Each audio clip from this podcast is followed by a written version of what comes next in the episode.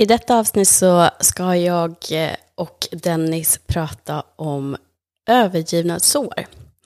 Och anledningen till det är att jag ser så många av er som skriver och jag såg det själv i mig. Just det här livstema övergivnad. Och hur mycket vi faktiskt påverkas av det även i vuxen ålder. Hur mycket det lilla barnet som kände sig övergiven eller tonår, tonåringen eller oavsett hur gammal du var. Att den delen av oss får så mycket makt över oss när vi hamnar i relationer. Just för att den här rädslan har sånt starkt grepp om oss. Så även om vi längtar väldigt mycket efter kärlek så är det så ofta som att vi ändå låter rädslan göra att vi testar, vi eh, självsaboterar och jag tycker det är så synd, så jag kände att det här måste vi prata mer om och vi måste prata med någon som kan det här på riktigt. Så jag hoppas att du verkligen får ut mycket av det här avsnittet.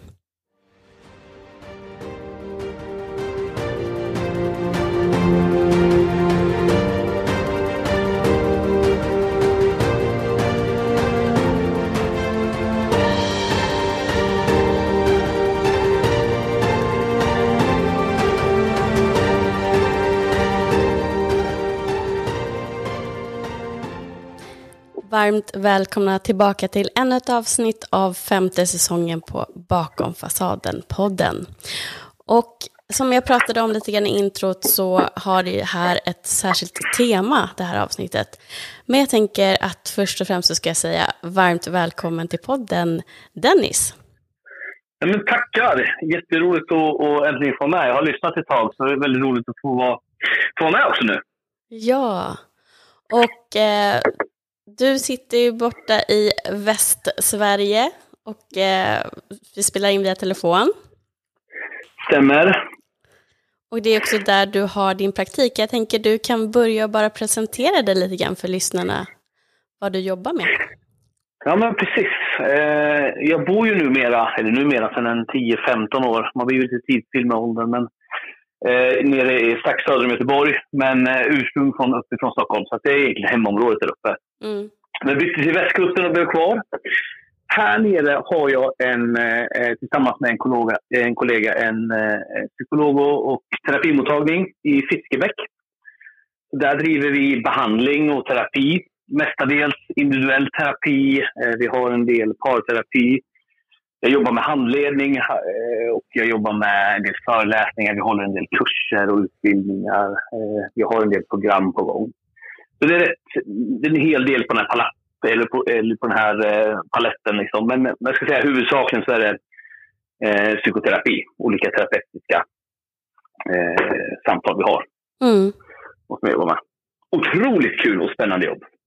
Ja, det som är kul det är också att du har väldigt modiga klienter som har också delat med sig på sociala medier längs med er väg tillsammans. Mm. Då har man fått en lite större inblick. Så att det går ju också bra att om man är nyfiken på dig efter att ha lyssnat på det här, att gå in på din Instagram och få lite ytterligare bild.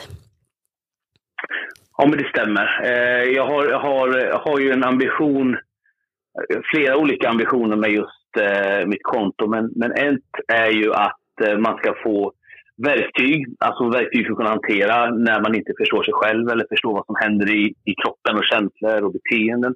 Så enkla verktyg som vi kan få ut men också kunna ge en inblick i vad innebär eh, socialt arbete? Vad innebär en terapeutisk process? Vad innebär att vara i terapi? Eh, det, psykisk ohälsa är ju stort och vi har många som har problem med det, men det finns också en stor okunskap i hur gör man då? Hur hanterar man det och vad innebär det att ta hjälp? Så att skapa en, en, eh, en plattform där man kan få, få lite sådana nycklar och få lite hjälp med det utan att behöva kliva in i ett terapirum. Och det visar sig vara väldigt uppskattat eh, mm. hos väldigt många. Mm. Ja, men det förstår jag. Det är periodvis väldigt många som hör av sig till mig i DM och undrar just, har du någon att rekommendera? Och jag tycker det är så mm. svårt för att kunna rekommendera någon som man tror passar, då måste jag känna personen egentligen. Mm. För det är så himla individuellt vem framförallt man tror att den personen kommer känna sig trygg med. Och att det mm. liksom är det primära och det sekundära är egentligen vilken form av terapi eller coaching man vänder sig till. Ja, men så är det eh, Alliansen och eh, att, det, att det blir en match egentligen. Man känner att man klickar, det är otroligt viktigt om vi ska kunna få någon förändring i terapin. Eh, sen blir den terapeutiska metoden, blir ju, precis som du säger, sekundär. Och kanske också nivå, beroende på vad jag är ute efter. Så, så bör man kanske lägga... Det är ju en, en rätt viktig och bra diskussion nu om var söker man hjälp och vilka, eh, vilka kan använda sig av epitetet terapeut. För vi får ju en del vårdskador eh, där man har för komplex problematik och söker sig till folk som inte har verktygen att hantera det komplexa. Så blir det ibland rätt så illa. Så även där kan det vara viktigt att veta, liksom, kan vi gå till en coach eller kan vi gå till en vilken nivå av samtalsterapeut, vilken nivå av, av, kompetens behövs för att möta upp just det här behovet. Liksom. Mm. Eh, det är också en diskussion som jag tycker är viktig, men som har börjat komma igång på ett annat sätt. Mm. Framförallt så har jag, min upplevelse är att det är just traumainformerade terapeuter som det råder brist på och många personer kanske inte riktigt heller när de söker hjälp vet hur viktigt det är, för de kanske inte själva har förstått ens att de bär på ett trauma som de behöver bearbeta, utan det kommer fram och då känner de, vad jag har läst in i alla fall, att det blir liksom antingen att den här terapeuten inte känner att de vet själva hur de ska gå vidare eller att de inte kommer vidare, så, alltså att klienten inte kommer vidare för att de har mm. inte de rätta verktygen hos den här personen. Ja, men det stämmer. Och i de värsta fallen, och de, de möter jag också på ibland, det är när, eh, när man har kanske större, svårare trauman, liksom PTSD eller komplexa trauman och eh, sen ger sig någon på som inte riktigt vet vad man gör. Eh, och det kan, det kan handla om olika former, oftast då olika former av, av coaching när man går tillbaka och ska möta sitt inre barn på olika sätt. Men där du triggar ett trauma, men du vet inte riktigt vad du kliver in i. Mm. Och så sker en explosion i den här människan. Eh, och ofta så säger man vi kan inte komma vidare här nu, men den här människan är ju Dels kan den ha blivit återtraumatiserad och dels kan den ha blivit utkastad i, i en situation de inte kan hantera känslomässigt. Mm. Vilket kan bli farligt. Där kan det ju bli det kan ju till och med gå så långt till suicid också om du har en person som blir väldigt eh, illa. Som har väldigt, väldigt starka försvar mot ett trauma, har jobbat upp det och sen använder man sig av tekniker för att gå igenom alla försvaren och möter upp ett trauma. Men man vet inte vad man ska göra när man hittar det. Och då lämnar man den personen utelämnad i det. Eh, och kan man inte då snabbt skicka vidare dem till psykiatrin eller någon som kan hantera det så kan det få rätt ödesdigra konsekvenser. Yeah just med trauman är ju lite, precis som du säger, där, där behöver vi vara lite försiktiga. Mm. När vi rör oss där. Precis. Sen finns det också någonting som vi kallar för livsteman. Eh, mm. Som jag vet personligen inte så mycket som jag önskar om. Men jag vet att jag har fått det, delvis faktiskt av den första livscoachen jag gick till. Eh, hon, hon fick mig att förstå att jag bar på livstema, livstema övergivenhet. Och mm. eh, det finns också en bok som jag tänker, du kanske vet vad den heter, men jag kommer inte på vad den heter just nu, som också pratar om olika livsteman. Som sen också såklart, som med allting, man kan se det, att det går igen i anknytningar, man kan se att det går in i uppväxttrauma och så vidare. Men jag tänker att du och jag ska prata just om övergivnadsåret idag, därför att mm jag ser det så tydligt i de som hör av sig till mig och jag tänker att det här måste vi prata mer om helt enkelt. Eh, och du möter ju också många som vänder sig till dig som du ser det här i. Kan du berätta lite grann ja. hur, hur du ser på det här? Jo, men precis. När vi pratar om de här livstemana och precis som du sa när, när vi pratar om, om eh, övergivenheten till exempel. Det är ju det är ju egentligen ett språk som kommer ifrån schematerapin. Just det, så är det. Eh, och är otroligt kraftfull och verksam terapeutisk metod. Man ska säga så här, den, den går under paraplyet av, av kognitiv beteendeterapi, KBT. Men rör sig i spännvidden mellan, om, om man ska förenkla det hela så skulle man kunna tänka sig att KBT i sin strikta form handlar mycket om hanterande av känslor, tankar och beteende. Mycket här och nu, inte jätteintresserad av det som varit utan hur hanterar jag mina tankar och känslor nu? Eh, och hur, vilken roll får beteendet i det här? Och så väldigt konsekvent och strukturerat arbete. Medan den andra klassiska psykoanalysen och psykodynamiska handlar mer om att hitta mönster från när jag var liten och skapa förståelse för varför jag har blivit den jag är idag kopplat till då. Mm. Eh, och när KBT gjorde stora framsteg väldigt snabbt så upptäckte man eh, rätt så fort att KBT var otroligt effektivt och gav jättebra effekt. Men man såg också i forskningen att där det fanns väldigt komplexa eh, situationer eller komplexa levnadsmönster som eh, hade suttit i hela livet så var det som att det här KBT inte riktigt räckte till hela vägen. Och då var det bland annat Jeffrey Young och några som, som började utveckla eh, schematerapin. Som är någon form av, jag tycker det är ett magiskt mellanland mellan KBT och, och det psykodynamiska. Där man går tillbaka och tittar på där anknytningsteorin är en, en av de här grunddelarna och inlärningspsykologin.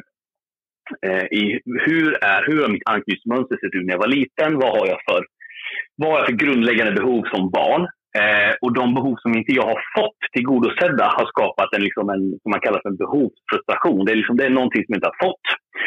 Och därefter så skapar jag då eh, det man kallar för scheman eller livsmönster eller sätt att hantera den här motgången som sen blir automatiserat. Så det jag har gjort då är att jag tar med mig det här sättet och de här strategierna som funkade bra för mig när jag var liten. Eh, och sen följer det med upp mig i vuxen ålder och så har jag skapat ett mönster, eh, ett schema som hela tiden kommer tillbaka till allt jag gör. Mm. Så det man gör då, man pratar om att, idag pratar man om att det finns 18 scheman eh, ungefär. I, och man kan få utslag på dem. Så jo, schematerapi är ju en, en av de saker som vi jobbar mest på, eh, på min mottagning. Så det vi gör när jag har en, en klient som kommer in där jag märker att men här har vi, här har vi ett komplext eh, mönster där det kan ha varit övergivenheten här som, som har gjort att jag har svårt att eh, varje gång min partner ska lämna eller varje gång någonting ska bli någon form av separation så väcks alldeles för stark ångest och jag börjar nästan bli irrationell i mitt beteende och känslorna blir jättestarka och det händer jättemycket. Vilket gör att det blir svårt i olika relationer. När man kommer då och har de här problemen och man ser att men det här är ett mönster sedan liten. Då kartlägger vi, så skannar vi, så ser vi så här, vilka, vilka livsteman har du? Vilka livsteman finns det utslag på? Vilka dysfunktionella scheman har du? Eh, och sen skapar vi oss det så att vi kan hitta ett mönster som man kan lära sig att känna igen. Vad är det som eh, när, i vilka situationer händer det och varför händer det? Och så hittar vi då tillbaka blicken. Vad är det som har hänt bakåt? Vad är det som gör? Så att jag kan förstå mig själv, varför jag beter mig som jag gör i de här olika situationerna. Vilket ofta känns ologiskt, men när vi har kartlagt så säger man att det finns en logik i det här, i hur jag fungerar. Eh, och därefter börjar vi jobba då här och nu med att hantera tanke, känsla, beteende, eh, det som händer här och nu. Men vi jobbar också schemaläkande, så att vi går tillbaka och tittar på de här mönstren. Om vi ska ändra de här mönstren där framme behöver vi också gå tillbaka och jobba läkande med det som är där. Mm. Vad var det för behov jag inte fick tillgodosett där? Hur kan vi jobba med att tillgodose det både där och då, men också skapa ett liv där jag tillgodoser det här och nu. Så att det här inte är ett så längre. Mm. Eh, och jag brukar ofta använda en bild av att det är som minor vi har. Eh, och ibland när vi kliver på de här så exploderar de. Så vi kan jobba med att hantera här och nu hur jag inte kliver på de här minorna. Men det allra bästa är om vi också kan gå tillbaka och börja gräva upp de här minorna. Så att vi inte behöver kliva på dem, så att vi inte behöver triggas på samma sätt. Liksom. Mm. Eh, och då är övergivenheten en av de eh, vanligaste eh, livstemana, skulle jag säga, som, som man stöter på där ute. Eh, underkastelse är också en, en vanlig och känslomässig försummelse. Det finns några som, som toppar. Liksom. Mm.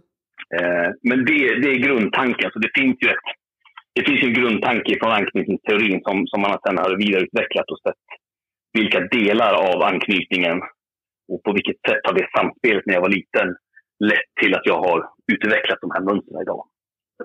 Ett kort svar på, på en, en, en, större fråga kan man säga. Ja, nej men det, det är såklart, man kan ju säga hur mycket som helst av det, men nu tror jag att jag ändå förstår lite mer hur schematerapi ser ut och just hur man delar in det. Mm. Min tolkning blir lite så här att, okej, okay, om du vet till exempel att du har en otrygg ambivalent anknytning så vet du att du har haft någon som inte har mött ditt behov och varit inkonsekvent. Att den personens bemötande av dig har varit ambivalent. Ibland kanske du får den här kramen du behöver, ibland så, nej men jag hinner inte nu, blir liksom den responsen du får. Mm. Och du vet inte mm. vad du ska vänta dig. Och jag tänker att sånt kan ju skapa känslomässig övergivenhetskänsla. Att inte känna att jag behöver dig nu, men jag får inte det jag vill ha. Att det blir liksom att man ringar in det exakta problemet i mm. vad, vad, kände jag där då. Sen upplever jag att det inte alltid heller behöver finnas, nu går jag till mig själv, i just barndomen när man är liten, utan också att tonåren för mig var väldigt svåra just för att vi hade jättedålig kommunikation och nådde mm. inte fram till varandra, vilket skapade oro hos dem, mina föräldrar. Eh, och de gjorde det som utifrån vad de hade lärt sig skulle vara det bästa, vilket gjorde att jag kände att jag fick inte berätta saker som jag behövde prata om och få stöd i. För att då vände det bara och blev ilska och du får inte träffa dem och du får, du får inte gå dit och du får inte göra det och det. Att det blev så hårda murar när jag egentligen bara ville få stöd och säga, men vi förstår att du ändå inte skulle göra det här. Bara den här, mm. det här mm. stödet, och då kände jag mig jätteövergiven. Och jag har förstått idag att visst, jag har som adopterat ett tidigt övergivnadsår från den biologiska mamman, men jag har också fått det såret upprepat igen i tonåren. Ja. Och då, hur jobbar man då man ser liksom att det, det, finns flera, tittar man på alla situationer läker dem var för sig, eller hur fungerar det? Ja, men precis. Om, om vi tittar på det här med övergivenheten så kan det dels, just ju mer det är grundlagt i barndomen, desto starkare kommer det sitta. Vi kan ju, vi kan ju eh, få de här eh, mönstren redan sent i livet. Ett, ett exempel på det med övergivenhet är ju om en förälder dör. Mm. Eller plötsligt försvinner, det vill säga att det har varit relativt tryggt innan, men så försvinner föräldern eller dör. Du kan vara, du kan vara lite större då, men, men fortfarande kanske ett barn, men 9, 10, 11, 12 där det skapas en känsla av övergivenhet och det kommer skapa de här mönstren. Det kommer gå snabbare att plocka bort än att du till exempel är uppväxt med en förälder som inte har varit närvarande. Det kan ha varit missbruk eller psykisk ohälsa eller man har blivit övergiven eller ja, men på något sätt som, som har skapat lite större. Mm. Det, vi, det vi vet, för det du säger är intressant, för det, det är ofta precis det som händer, är också att det finns någonting i oss som dras till det vi är vana med. Mm. Och en del av det här med de här livsmönstren är att vi har en tendens, och det är oftast därför de kommer till oss, eh, är att man hamnar i samma sak hela tiden. Eh, och man förstår inte men det, men det verkar som att man hela tiden hamnar i samma loop. Man upprepar samma saker och man dras till samma destruktiva relationer det här upp, upp, eh, uppdagas. Och man, kallar, man, man, kallar det på, man kallar det för schemabevarande beteenden. Och det är ungefär som en, en, eh, du vet, en, en mal som dras till en flamma. Mm. Det, här är, det här är bekant, det här är vad jag vet, det här vet jag att det fungerar. Eh, jag dansar hellre med den jävel jag känner än den jag inte känner. Så någonstans har jag ett starkt, till exempel övergivenhet, så finns det också en stor risk att jag kommer kanske söka mig till relationer och kärleksrelationer där den personen är kanske otillgänglig, där den är, är till och från, där den personen har en tendens att lämna mig till och från på olika sätt, antingen rent fysiskt eller känslomässigt. Eller på något sätt otillgängligt. Så att jag lever kvar i det här schemat på något sätt. Det här, det här, och det triggar ju då den här känslan av övergivenhet och då börjar jag agera på det sättet. Det vill säga att jag kanske jagar personen därför att jag behöver närhet. Det är det. Jag, jag klarar inte av att vara övergiven så jag försöker jaga den eller att jag försöker gå till attack beroende på vad jag har för coping-mekanism. Men jag har en tendens att hamna i de här relationerna om och om igen. Mm. Så det vi gör då när vi jobbar är ju dels att jobba här och nu med att vi skapar sunda, bra relationer. Eh, prata om ett livsklister. Alltså hur ser din livssituation ut? Hur behöver vi jobba här och nu? Vi måste se mönstren, precis som du pratar om. Så här, men okej, okay, jag agerar så här. Antagligen därför att jag har en känsla av övergivenhet här. Vi har en adoption och sen har vi eh, en, en, en period av tonår där jag inte har blivit förstådd och inte blivit mött och, och blivit ensam i det. Och det har liksom triggat återigen det här. Och det har skapat den här känslan av utanförskap. Liksom. Mm. Och det har ju skapat ett mönster. Så att första steget är att se vad är det som händer. Varför händer det här? Och så jag kan se, få en förståelse. Och det är den första delen. Och när vi har fått en förståelse, då börjar jag kanske kunna vara mera medveten att i vilka situationer triggas det här? Ja, men det är alltid när min man ska åka iväg på en arbetsresa. Eller det är alltid när mina vänner är här. Eller jag träffar vänner som är av och på i våra relationer. Eller en kille som är av och på. Eller som har en tendens att när han blir arg så går han bara och lämnar mig. Då uppstår det här svarta hålet i mig. Liksom. Mm. Så jag behöver lära mig, när, när går den här minan av? När triggas det här? Vad händer? Mm. Och då där och då försöka hantera det och förstå när är det mitt mönster, när är det mitt livsmönster, när är det liksom mitt schema som triggas?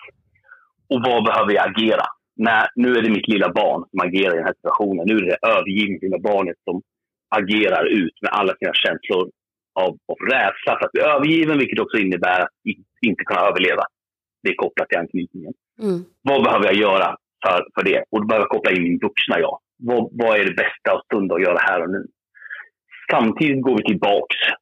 Eh, och det är det vi gör i terapin. Att vi går tillbaks ofta till det lilla barnet, till de första delarna och ser hur ser anknytningsmönstret ut? Vad hände här? Vad behövde det här barnet som blev eh, övergivet? Vad behöver vi läka, hela, såra och bearbeta? Eh, vilket vi gör både genom samtal och, och en del av schematerapin är att jobba mycket med visualisering också. Som ett sätt att möta sig själv i de här olika perioderna och möta upp de behoven. Så det är det vi gör. Vi jobbar schemaläkande samtidigt som vi försöker kartlägga eh, hur livet ser ut och hitta nya funktionella sätt att agera på det här. Mm. Och bygga ett liv där jag tillgodoser de här behoven idag. För i det här så sker en läkning sakta men säkert så att jag inte hamnar i det här att jag känner mig helt övergiven eller, eller åtminstone att eh, det inte går till ett beteende som inte funkar i mitt liv, som är dysfunktionellt på något sätt. Liksom. Mm. Och det kan vara en lång process. Eh, och ibland kan det räcka med ett kort process bara att se mönstren och förstå varför man är som man är. För då är jag inte lika tvungen att agera på det. Jag är liksom inte känslostyrd längre, utan jag kan koppla in andra delar i mitt mående. Ja, precis. Jag tror att det har väl också att göra med hur mottaglig du är för att faktiskt se att det är om en omedvetna mönster som upprepar sig hela tiden, att vi har också ett eget ansvar i det. Att mm. ja, absolut, jag söker mig till samma typ av personer som kommer upprepa mitt sår för att det är bekvämt och bekvämt för mig är tryggt. Men mm. det betyder också att det är jag som väljer de här personerna och det är inte de som att det är så att alla är idioter och bara vill göra illa Nej. mig. Och det här liksom att man kanske kan ha blivit lite bekväm i offerkoftan ibland, jag själv också, um, och inte vill se att det finns ett eget ansvar i det och att det här egna ansvaret också faktiskt innebär att man kommer till dig till exempel. För att man tänker mm. att nu vill jag ändå ta ansvar för det här och sluta upprepa samma sak om och om igen. Nu vill jag finnas här för lilla mig, där inte någon mm. annan fanns där. Mm. Och, det, och det, blir, det blir superviktigt. För vad händer om jag inte är medveten om mitt mönster, utan jag bara går på? Ja, det är klart efter, efter 25, 30, 40 år och olika relationer, då har det blivit en sanning att jag är värdelös. Jag är, ingen kan stanna kvar hos mig. Folk lämnar mig för att jag inte är värd att stanna kvar hos. Jag är inte värd att älska. Och nu har vi liksom börjat jobba så att vi har liksom fått massa grundantaganden i mitt liv som kommer påverka mitt värde och hur jag ser på mig själv. Eh, och det, är ju jätte, det blir ju jättedestruktivt. Mm. Där, där har du ju en, en, eh, där har du ju en rutschkana psykisk ohälsa som, som kommer gå fort. Mm. Eh, som kommer sluta i depression på något sätt. Liksom. För att jag målar upp den här bilden att det här är en sanning. Så först, precis som du säger, först när jag kan komma fram till att nej, men det här är ett mönster och det är jag som har valt det här. Jag har valt de här personerna utan att skuldbelägga eller värdera det. Men, men jag förstår att jag valt de här utifrån den här förutsättningen jag har haft. Men nu kan jag göra ett aktivt val. Jag kommer antagligen ramla och skrapa knäna några gånger på vägen. Men jag jobbar sakta med att göra en förändring. Mm. För det är inte mig det är fel på, på det sättet. Jag är, jag är värd att stanna kvar hos. Jag är värd att ha en trygg och stabil relation. Jag är värd att älskas. Och man kan inte behandla mig hur som helst. Där är en läke, läkande process också i det. Så otroligt viktigt i det. Jätte, jätteviktigt. Och där är också det som vi pratade om i början, hur viktigt det är att känna tillit och trygghet med den terapeuten som man går till.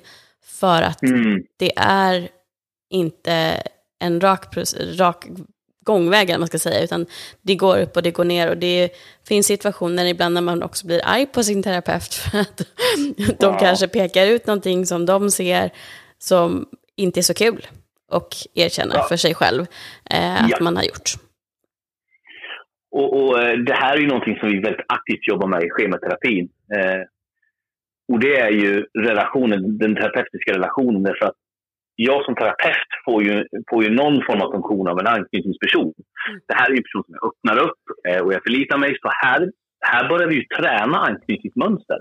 Vad händer när du blir jättearg? Vad händer när du blir jätteledsen? Vad händer när du tar avstånd? Eller vad händer när du stänger av? Eller här kan jag hjälpa dig att spegla. Jag kan hjälpa dig att, att bygga nya trygga. Jag kan hjälpa dig att reparera. Oj, nu blev det fel. Du blev jättearg och du behandlade mig så här. Du gjorde så här. Hur gör vi nu? Hur reparerar vi det här? Jag får liksom iklära mig den trygga anknytningen och så får vi träna nya trygga anknytningsmönster. Mm. Eh, och, och, det blir ju, där blir ju den terapeutiska relationen superviktig mm. i det. Ja, för det är väl hela det här som, jag vet inte vad det heter på svenska, men när jag läser mycket, det finns ju otroligt mycket mer om anknytning på engelska och då heter det reparenting, att man då yeah. helt enkelt gör om anknytningsprocessen med en trygg person. Eh, mm. Och i det också inte bara sätta tryggheten i en annan person utan också så småningom lära sig att den finns inuti mig. Och att ja. när jag känner mig övergiven så kan jag hålla i mig själv först och främst. Mm. Men det är ju en väg dit. Men jag tycker att det är så otroligt vackert när man ändå känner det och har sina små verktyg. Och jag vet att jag pratat om det här jättemånga gånger, men jag säger det igen för jag tycker det är så bra grej. Det, det, det verktyget jag fick var också att stoppa tummen i handflatan och sluta fingrarna runt. Som för att mm. hålla handen med mitt lilla barn när hon blir rädd. Just det. Liksom, jag har dig, det. det är lugnt. Och, ja. och, jag kommer på mig själv att göra det ibland när jag inte ens förstår vad det är som är läskigt. Men jag tänker, ja, okej, tydligen så är det någonting läskigt, då får jag hålla dig då. Mm. Och det kan vara så att jag tittar på någon film eller att det är någonting som händer runt omkring mig som min kropp säger att det är ett potentiellt hot. Det kan vara att någon bil kör jättefort eller vad som helst. Men det känns så skönt ändå bara ha sig själv att hålla ja, i också. Ja. Ja, men det är ju, vi, vi jobbar, det, det är ju precis som till reparenting, det, det handlar ju om att, att bygga nya sunda eh, relationsmönster. Och, för det är ju också så att vi skapar ju de här arbetsmodellerna med våra anknytningspersoner och våra föräldrar när vi är små, eh, med föräldraskap. Men sen blir, det, sen blir det internaliserat. Så att jag blir ju min egen förälder. Eh, beroende på vilken, vilken teori du har så finns det väl olika ord för vad det kallas. Men du har ju en egen inre förälder där de här kanske då självanklagelse eller självkritik eller det kan finnas mycket sånt negativt. Mm. Eh, och då behöver man gå in, och det är det vi gör med de här sunda vuxna, och det är precis det du har fått som övning också. Man går in och börjar ändra det här okej, okay, det, här var, det här var funktionellt. Det här behövde finnas för dig när du var liten för att överleva. Det fyller inte en funktion idag. Det blir dysfunktionellt. Det blir negativt. Du kan inte leva det liv du lever. Hur kan vi ändra det? Och då behöver vi också ändra hur vi är mot oss själva, den internaliserade föräldern mm. eh, i, i läkaren. Och det blir ju... Det är tanken att när personen är klar med mig i terapirummet så ska den, så, så ska den trygga anknytningen finnas internaliserad i dig. Så när du går härifrån så, så går du ut med en egen förälder eller en egen terapeut, eller vad man vill kalla det som, kan hjälpa dig att vara trygg med dig själv, i gemenskap med dig själv. Liksom. Mm. Eh, och det, det, det är dit vi vill sträva. Ja. Viktigt att du säger det också, att man får en förståelse för att det här skyddsbeteendet som du har skapat som liten, det tål att upprepas det här så många gånger, är ju därför att du behövde det då, där och då. Sen känner ja. inte det dig längre som vuxen, utan det skapar avstånd där du vill ha närhet. Och det är därför ja. vi vill göra om det, inte för att du har gjort någonting jättefel, utan bara vi ska ändra till någonting som fungerar idag. Ja, exakt. Det har vi fått överleva. Mm. Det har ju varit jättefunktionellt, annars hade vi inte gjort det. Mm. Vi är gjorda för överlevnad, så det här har ju varit det mest effektiva som du har haft där och då. Eh, och, och, det är precis som du säger, så det, det faller aldrig någon skuld, utan det har, varit, det har varit jättebra för dig. Men nu behöver vi ändra det, för nu är du vuxen. Nu behöver inte du den andra vuxna på samma sätt, utan nu behöver du kliva in i det. Och då kan vi ändra. Då har vi råd att ändra anknytningen och beteendet och, och de här delarna. Ja, precis. För att övergivnad betyder ju också olika saker. Blir du övergiven som spädbarn eller väldigt litet barn, då kan ju det faktiskt betyda döden. Då mm. måste mm. vi kunna skydda oss mot det. Medan när mm. du är vuxen så kommer det göra väldigt ont, absolut. Men du kommer inte dö. Nej. Men det känns ju fortfarande så när man har ett obearbetat sår i sig. Exakt. Nej, men visst är det så. Och anknytningsrelationer är ju lika med överlevnad. Mm. Det är ju vårt sätt att leva, överleva som små. Och det är därför när de här, när de här mönstren blir skadade med små sitter så djupt i oss och påverkar allt vi gör. För det handlar om ren och skär överlevnad. Eh, och det tummar vi inte på. Vi är gjorda för att överleva. Så därför kickar det här igång så väldigt starkt. Och det är därför också när, när det här, även om det är dysfunktionellt, tar över mig när jag är vuxen i en relation. Där jag egentligen vet att jag dör inte om min partner försvinner iväg nu. Men känslomässigt känns det, för återigen, om vi tar den här bilden, det lilla barnet som är övergivet. Det är hela barnet som får kliva fram med alla sina känslor och sin rädsla som kliver fram och får ta det frontrummet. Och då behöver vi ta ett kliv tillbaka och kliva in den, den sunda vuxna som kan säga så här har det varit för dig en gång i tiden och det är jättejobbigt att påminna om det. Men idag är du vuxen och det kommer göra ont kanske, men du kommer inte dö och du kommer, du kommer klara av det här. Det är inte en fråga om överlevnad längre. Mm. Så det, det, är den här processen vi behöver göra, att skifta. Kunna läka det lilla barnet, eh, skapa förståelse, validering, självmedkänsla, hela den biten. Och samtidigt kunna byta in och kliva in som en sund vuxen, eller en internaliserad förälder om man så vill. Eh, som, som kan vara mera funktionell. Mm. Jag tänker de som lyssnar nu och tänker, men, men hur kan det visa sig mer tydligt att det är just ett övergivnadsår som jag bär på. Skulle du kunna ge mm. några exempel? Ja, men eh, man skulle kunna säga så här att det som kallas med, det som är i övergivenheten så finns det någon form av en inre övertygelse om att inga nära relationer kommer att hålla. Eller att man tänker att ja, men oavsett om det håller nu så, så kommer det förr eller senare sluta med att jag blir övergiven. Jag kommer att bli lämnad till någon annan som är bättre. Man har ofta en känsla av otrygghet. Och ofta så förklaras att man, så här, man känner att man inte riktigt i kontakt med de som man upplever som sina anknytningspersoner, som oftast är då sin partner nu som vuxen. Jag, jag, har liksom, jag kommer inte riktigt i kontakt. Jag, jag får inte riktigt kontakt med någon som är runt omkring mig. Mm. Eh, om då, då till exempel de åker iväg eller är bortresta eller är ute med vänner. Eller när inte jag har dem här och nu och kan kontrollera eller kan se det så tappar jag kontakten med dem och då finns en risk att försvinna. Eh, man är oftast väldigt rädd för att fästa sig vid någon, släppa in dem för mycket, för den personen kommer kunna försvinna eller kommer kunna dö. Och antagligen kommer det bli så, tänker man. Det finns en, alltid en rädsla för att andra ska tröttna. Eh, man ska tappa tålamodet om man kommer för nära. Eh, eller om man visar sig råka för, för behövande. Liksom. Och det här schemat eh, av övergivenheten, det kommer, det kommer trigga den här minan Eh, den kommer explodera när man är i närvaro av någon som är distanserad eller är otillgänglig eller är oförutsägbar, känslomässigt instabil. Då väcks det här. Och oftast är de känslor som väcks av det är ju då ilska, rädsla och sorg som är kopplat som försvar till den här övergivenheten. Så har man just schemat med övergivenhet, då är det i de här situationerna, i de här relationerna när det finns någon form av separation eller rädsla för separation som det kommer kicka in som det kommer snurra på. Liksom. Och de här tankarna kommer ligga i bakgrunden även när jag lever med honom. Att han ser snart igenom mig och när han gör det då kommer han lämna mig. Det är bara en tidsfråga. Gå med den rädslan, den stressen, det, det brukar vara ett tecken på att, att du har triggat kring det här med övergivenheten. Mm. Gud, det var verkligen på pricken. Jag kände, jag blev nästan rörd över, jag kände igen mig så mycket i hur jag har varit. Det var verkligen exakt ja. sådär som man kände. Och varje gång man ens blev intresserad av någon och den personen visade intresse tillbaka, om det ens gick in i en relation, då var det som att jag såg slutet innan det ens hade börjat. Jag visste bara mm. att det mm. här kommer... Och sen så av den anledningen så ville jag ha så mycket bekräftelse på att han inte skulle lämna mig. Så att mm. jag testade, jag var svartsjuk, jag, jag var hemsk för att se, lämnar han mig nu? Och ofta så gjorde ja. de ju det. Och då blir det så här, ja men nu bekräftar ju jag att min sanning är rätt. Ja, precis. Så det, ja, exakt. Så det, det, är verkligen exakt det som, som du säger som pågår eh, när, man, mm. när man är mitt inne i det där.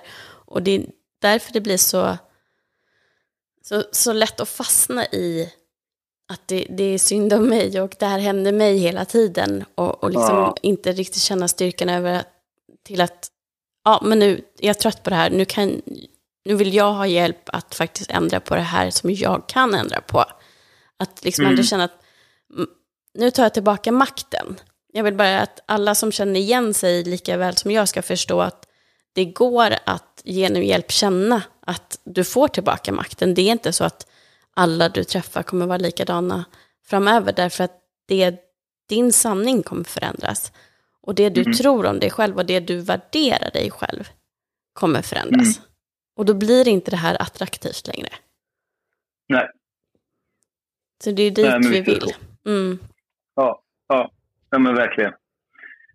Eh, och det här är ju, har man, har man, eh, har, känner man igen sig i det här och har det här, det, här schemat av, av uppgivenhet så är det ofta så Alltså det har ju skapats någonstans för att det här, vi har ju ett grundläggande behov av känslomässigt stabil, förutsägbar och närvarande förälder. Mm. Och som har ett syfte liksom att, att i barnet skapa den här känslan av, av eh, att man alltid finns där om det behövs. Eh, jag är den här trygga basen så att du kan utforska dig själv och, och världen runt omkring dig. Och när du behöver mig kommer jag finnas där. Men har jag inte fått det utan jag har blivit övergiven, då är det här en, en av de scheman som kommer att, att eh, kunna växa fram. Liksom. Mm. Och som sagt, det här är ju ofta så handlar det om, eh, inte ovanligt, med missbruk eller psykisk ohälsa. Eller där en förälder har haft sina egna problem som man inte kunnat möta upp sina barn därför att man har fullt upp i sina egna processer. Mm. Eh, eller känslomässigt instabila. Sådär.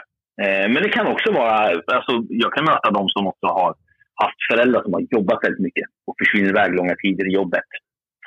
Eh, kan till och med vara så här, mamma eller pappa, de har funnits där men man har inte fått kontakten. De har liksom inte varit närvarande. De har alltid varit någon annanstans i huvudet. Som skapar den här känslan av ensamhet och, och en osäkerhet om Ja, det handlar om att inte kunna förutse kontakten med sin förälder. Mm. Eh, och det blir den här osäkerheten då.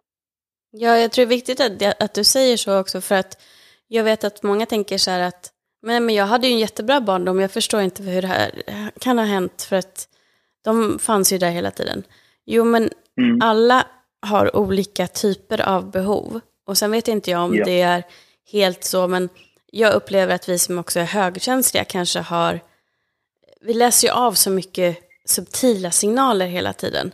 Att vi kan vara mm. lite mer känsliga också för just det här. Att vi kan uppleva oss mer övergivna än vad som meets the eye. Att man kanske tittar så här, men då, ni, liksom, ni, ni är kanske en så kallad kärnfamilj, eh, mm. medelklass och liksom Svensson Svensson och sen så har man ändå fått ett övergivnadsår för att just mina behov blev inte mätta. Och det är ju igen det här också att antingen så kan det ju vara så att de inte var kapabla på grund av det som du pratade om, att de är känslomässigt instabila, att de har eh, missbruk, missbruksproblematik och så vidare. Men det kan ju också bara vara det att de har fått lära sig att det viktigaste är att försörja barnen och de jobbar jättemycket. Och de har inte ja. kunskapen om att det också behöver finnas en känslomässig och emotionell närhet för barnen. Exakt, exakt. Eh, och där föräldrarna säkert har gjort sitt bästa. Ja. men de, de, har ju någonstans skapat mönster med en föräldrageneration som, som jobbade då eh, och kanske inte mött upp. Och det har de lärt sig. Eh, eller snarare inte lärt sig att möta upp. Och så går de här mönstren vidare i generation. Liksom. Mm. Så det behöver inte ens vara av elakhet eller eh, men man har inte mött upp behoven på något sätt hos det här barnet. Mm. Så också där hitta acceptans för det som har skett utan ja. att varken skuldbelägga sig själv, du var inte för mycket och de var inte medvetet för lite. Så kan man väl säga. Exakt. Exakt. Och när man ändå är på det spåret, det här tänker jag är jätteviktigt, att ta med sig det även, både kunna se det på sig som barn, att men jag var inte för mycket till exempel. Men att kunna ta med sig det idag när jag märker att jag i mina relationer idag blir för mycket. Till exempel om jag har en partner som är distanserad eller jag börjar bli rädsla att det ska skapas en distans och så blir jag för mycket. Jag blir klängig, jag blir hängig, jag blir supersvartsjuk, jag blir kontrollerande. Jag blir, alltså, jag, blir, jag blir jättejobbig. Men att kunna vara lite schysst mot sig själv också. Men det är inte bara för att jag är en jobbig och för mycket i min personlighet. Utan det här är överlevnadsinsikterna som slår igång. Det här kan vi jobba bort. Men jag är inte en jobbig människa eller en jobbig person. Man behöver vara snäll mot sig själv i det här. För de här mönstren skapar ju beteenden som oftast också skrämmer iväg mina parter eller människor runt omkring. Mm. Ja, men också i läkningsprocessen förstå vad ens egna behov är för någonting, hur de ser ut, så att man också kan mm. när man träffar någon kan utvärdera, är det här en person som faktiskt kan möta mina behov? Som har lite extra kapacitet och förstår att det här kommer också vara en process för mig att bli trygg. Även om man har gått i terapi så finns mm. det ju fortfarande en liten röst i, i, i en som säger så här, ja fast kommer det verkligen bli så här nu i praktiken som jag har jobbat med? Ja, och, och då också ja. kanske försöka att lära känna en person långsamt så att man ser om det är det här till exempel en person som är min motsats, det vill säga att man är kanske otrygg undvikande, då blir det potentiellt en större och en högre risk att mina sår igen blir triggade. Och det kanske inte är mm. rätt match för mig då. Då är det bättre ja. att träffa någon som är mer trygg, som kan tänka att ja okej, det här är lite jobbigt, men jag förstår var du kommer ifrån. Vad kan jag göra för att underlätta för dig? Ja. Eh, och det här är ju, det här är ju oftast en, en transition som brukar vara lite jobbig. Därför att jag, jag har ju min, jag har min, min attraktion till, till människor. Och till exempel skulle jag nu ha en, en eh, ha, har man det här med schemat för övergivenhet så finns det någon form av grunddrag mot, mot eh, personer som är ja, men mer oengagerade, instabila och ambivalenta på något sätt. Alltså det finns det här känslomässiga. Återigen, vi dras som, som malar till den här flamman. Vi dras till det som bevarar schemat. Så det som kommer kännas som, som vi översätter från passion eller det suger till i magen eller den här, den här attraktionen till den här mannen kan oftast vara så här, wow, det är egentligen helt fel. Du kan inte lita på din första impuls eh, därför att den kommer leda dig till det som har varit dysfunktionellt om du inte är läkt. Så där brukar jag bara, vi sätter oss ner och så väntar vi. Vad behöver du? Och precis som du säger, det vet vi också med, med, med, med anknytningsmönster, att om du är eh, otrygg undvikande eller otrygg eh, ambivalent och du träffar någon annan med en otrygg anknytningsmönster så blir det svårare. Medan vi har sett att om en otrygg anknytning eh, blir ihop eh, med någon som har en trygg anknytning så ser det ut som att den trygga anknytningen smittar ja. och skapar tryggheten som otrygghet. Det här blir någonting som är stabilt. Så att sätta sig ner då, men vad behöver jag då till exempel om vi har ett övergivna? Men då vet ju jag att det jag behöver, det som är min behovsfrustration, det är att jag behöver en stabil, jag behöver en pålitlig partner. Jag behöver eh, ha någon som jag vet kommer stå kvar och, och finnas där genom olika saker.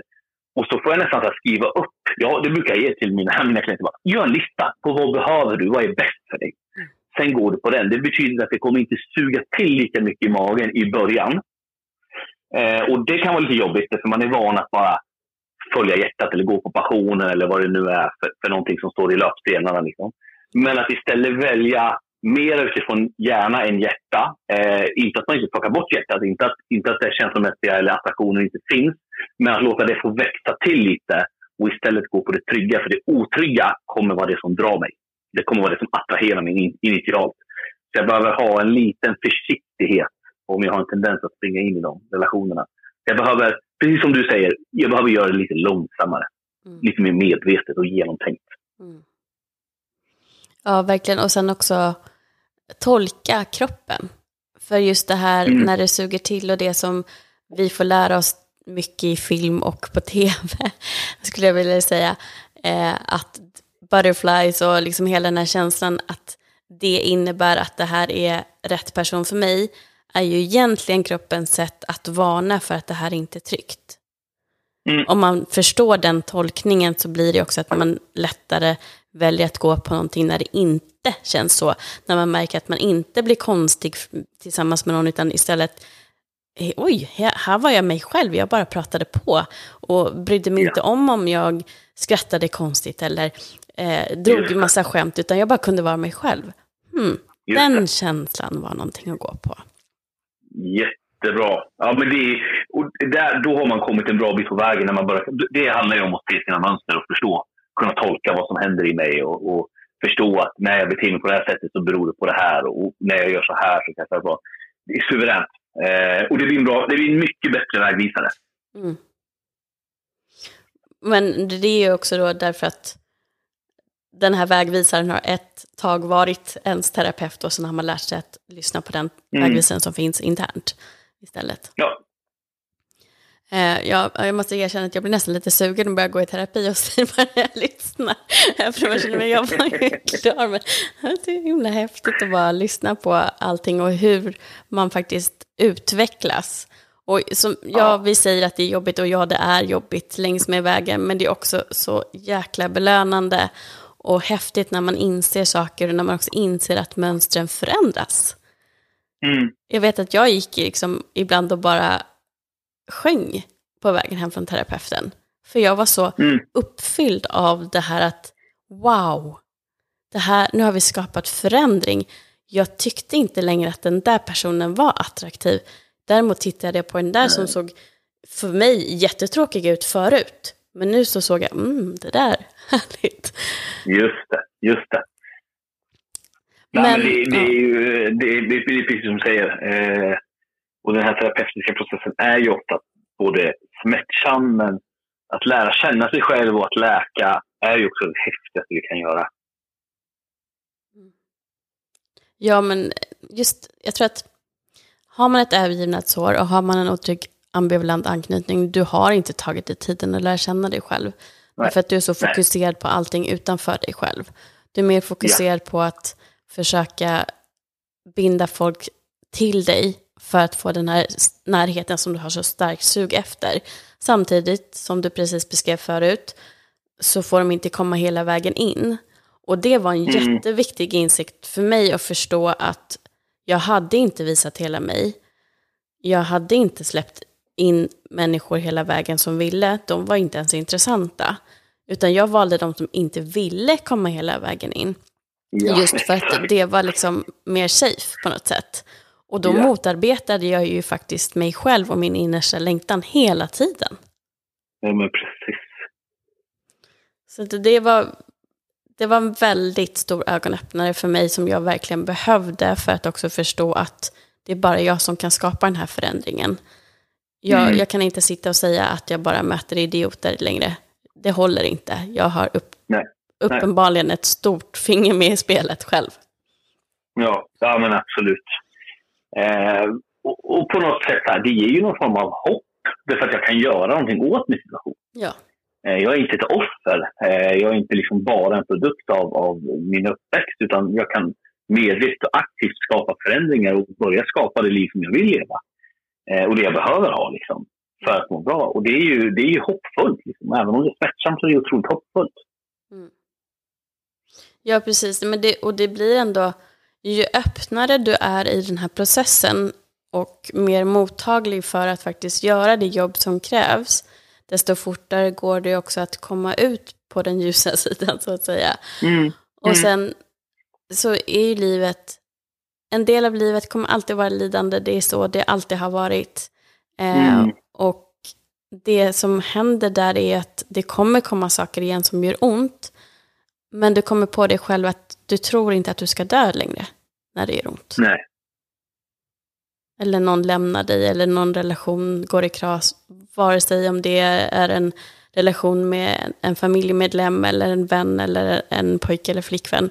Helt plötsligt så känner du att oj, jag, jag är ledsen och jag tycker att det här är skittråkigt. Men jag känner också att jag kommer igenom det här, det här kommer gå bra. Och det här var rätt mm. val, för vi funkade inte ihop.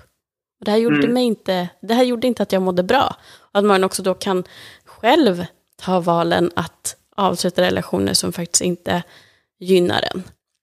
Ja. Istället för att hänga kvar vid saker som faktiskt får en att må dåligt bara för att man är så rädd för att skiljas åt med personer. Ja. Precis. Och det är som skillnad på, precis som du säger, för ångest och lidande är en naturlig del av livet. Och vi behöver lära oss hantera det. Men att, att leva med de här aktiva schemana, det är ju att leva med en fara för liv och hälsa hela tiden. Det är, det är ju, alltså, i alla fall känslomässigt så är det så det här handlar om död och liv, överlevnad hela tiden. Mm. För det är det som triggas igång. Och den berg och den, vi klarar inte av att leva hur länge som helst på det. Vi går sönder av att leva så. Mm. Så, så uh, vi behöver komma till en plats där vi kan lära oss att hantera det på ett annat sätt. Mm. Vi måste sluta överleva och börja leva, helt enkelt. Ja, mycket väl sagt. Vi måste sluta överleva och börja leva. Mm. precis, precis så. Mycket bra summerat. Mm. Om man då känner att nej, nu är jag klar med det här, jag vill börja leva och eh, jag tycker att Dennis låter jättebra om man vill komma till dig. Tar du emot folk digitalt som inte befinner sig där du är också? Ja, jag har väl kanske nästan hälften av eh, i alla fall en tredjedel av mina patienter idag är ju från, är digitalt. Mm. Eh, runt om i Sverige. Så att, eh, det går både digitalt och i mottagningen. Så det är bara att höra av sig och boka. Mm. Och vi har också